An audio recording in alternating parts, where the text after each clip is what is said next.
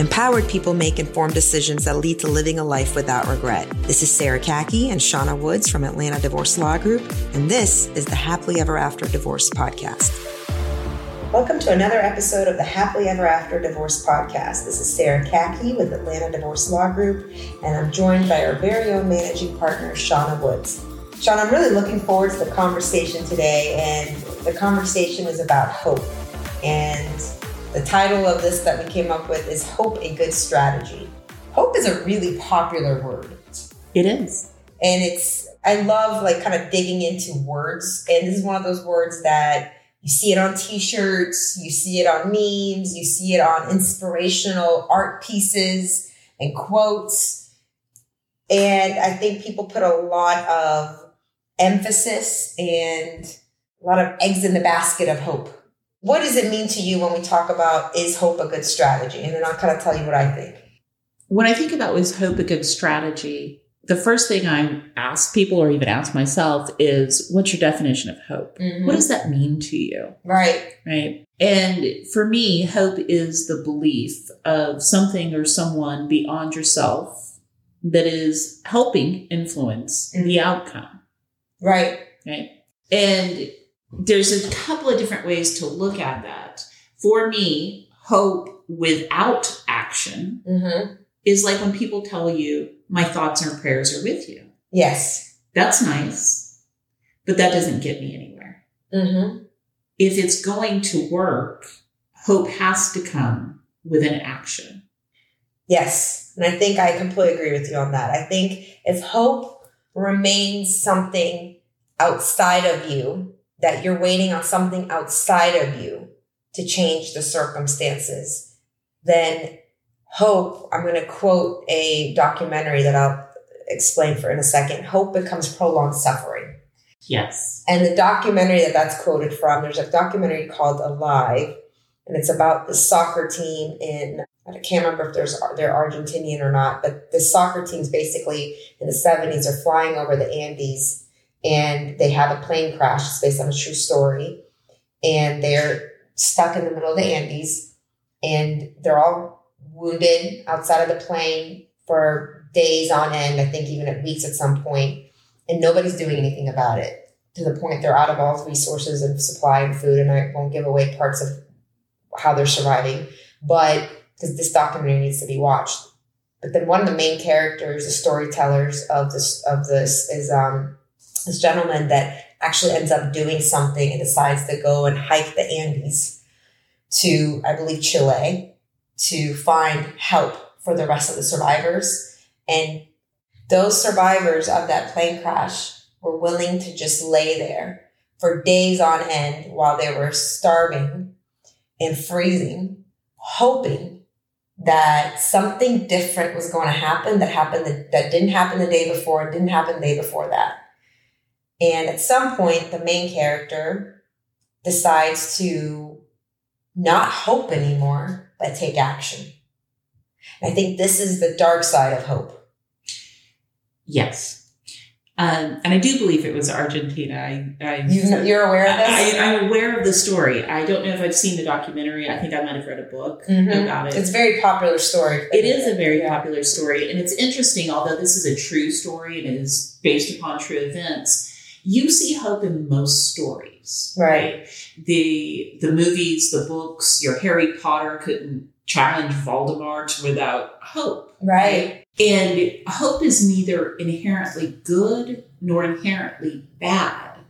It is one of these neutral things that you have this belief, but if you don't do anything, if the belief doesn't spur you into action, right.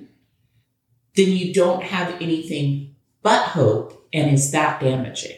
So the other story that I think of to explain exactly what you're talking about is is really my parents. You know, they in Iran, when the revolution happened in 1979 and their form of government changed to one that they didn't believe had the values that they wanted to live in, it didn't have the freedom and didn't have the political structure that they felt like was rightful.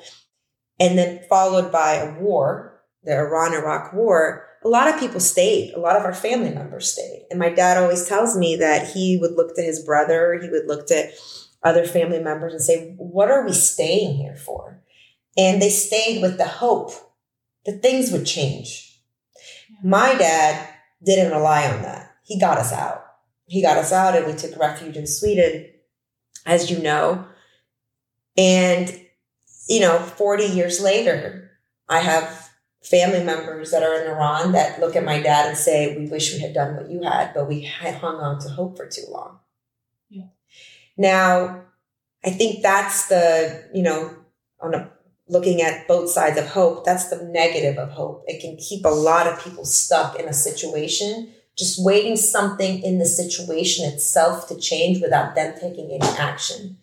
It's the desire of wanting something to change without doing anything different, right? To make it change. Hope is the desire, right? Mm-hmm. To want it to change. Hope is there's something else out there that can help me. Right. Right.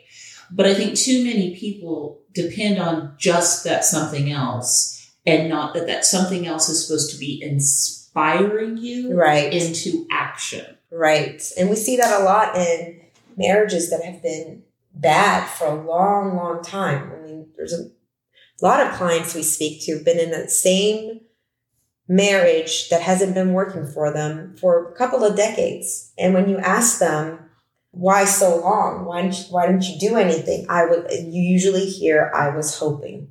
I was hoping that once, you know, she finished her education, it would be different. I was hoping that once he got the promotion, it would be different. I was hoping that once we had children, it would be different. I was hoping that once we moved closer to her family, it would be different.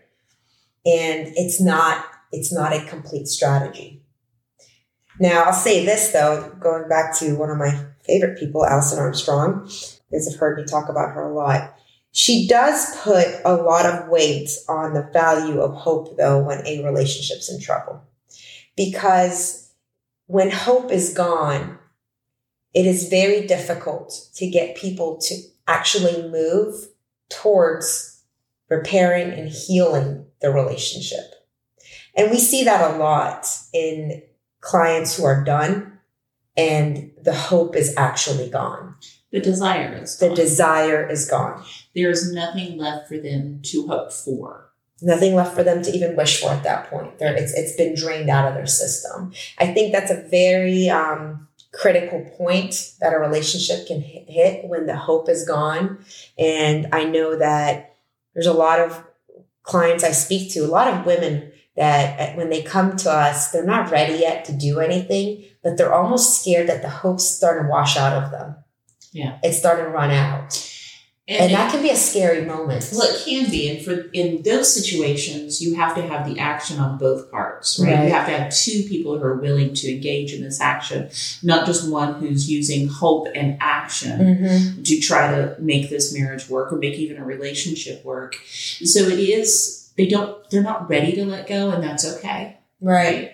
We're not ready necessarily to let go of that. Hope that this works out but it is dangerous right to simply rely on that as your full faith. As your only thing. So hope I, I like we've been saying hope becomes a positive thing in the form that i think people think about it and associate with it is when it gets you to stay open to solutions. And that's where you find marriages who have lost hope is they have lost hope in any more solutions. And they don't believe there's, they actually believe hope is prolonged suffering at that point versus the marriage that still has hope. So they remain open to solutions. But that has to remain for both parties or the party, the other person who still has hope and comes up with a solution has to hope that the other person will be moved to engage in that solution with them. Exactly. And if we're talking about hope and desire kind of intrinsically involved, and I think that we are, because what is it we're thinking about? We're thinking of there's something out there who's wanting what we want. Right. right? So we're hoping mm-hmm. that this happens in something out there.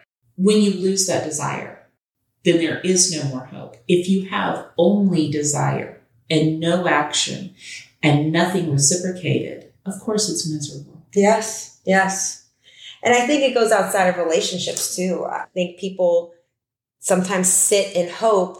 And if you are a person of faith, whether it's, you know, God, universe, or a specific religion, that source will bring a solution to you. Yes. But it is then up to you to act on it. Hope will actually just bring it to your awareness because you've remained open. Yes. But if you don't act on it, then hope alone isn't the strategy. Have you ever heard the story about the person who there's a flood comes and they keep praying to God to come save them? Yes, yes, you should share this one. Yes, and so you know they're on their roof at this point because the flood has come up to their roof, and somebody comes by in a boat and says, "Hey, come in the boat with me. I can save you." And they say, "No, no, I'm praying to God to save me." and somebody comes by in a helicopter and says, "Let me get you off this roof. We're here to save you." No, no, I'm praying to God to save me, and they drown. And they get to heaven and they say, God, I had faith. I prayed to you. He's like, Yeah. And I sent you people and you refused to use them. Right, right. And that is the hope without action. Exactly. So I made some examples of how to rephrase hope in in our mind. So, you know, we hear the words, I hope my marriage gets better. Mm. I think we can instead say, I am hopeful that if we work on our relationship, then we will have a better marriage. If you're going through divorce, we hear people saying, I hope that I will be okay. Instead of saying, instead saying, I am hopeful that if I am willing to do the self work and I am willing to be clear on what I want on the end of the, at the end of this and work towards it and get the right help for it, it will all be okay. And I think in that state, again, whatever you're putting that hope in, whether it's a specific faith or something outside of yourself that you're putting that in, will align with you and will move in your direction. But you have to step on that boat or you have to step on that action or that help that has been sent your way when it comes. I could not agree with you more. Thank you, Shauna. Thank you. Thanks for listening to the Happily Ever After Divorce podcast. If you'd like to learn more, go to atlantadivorcelawgroup.com forward slash resources.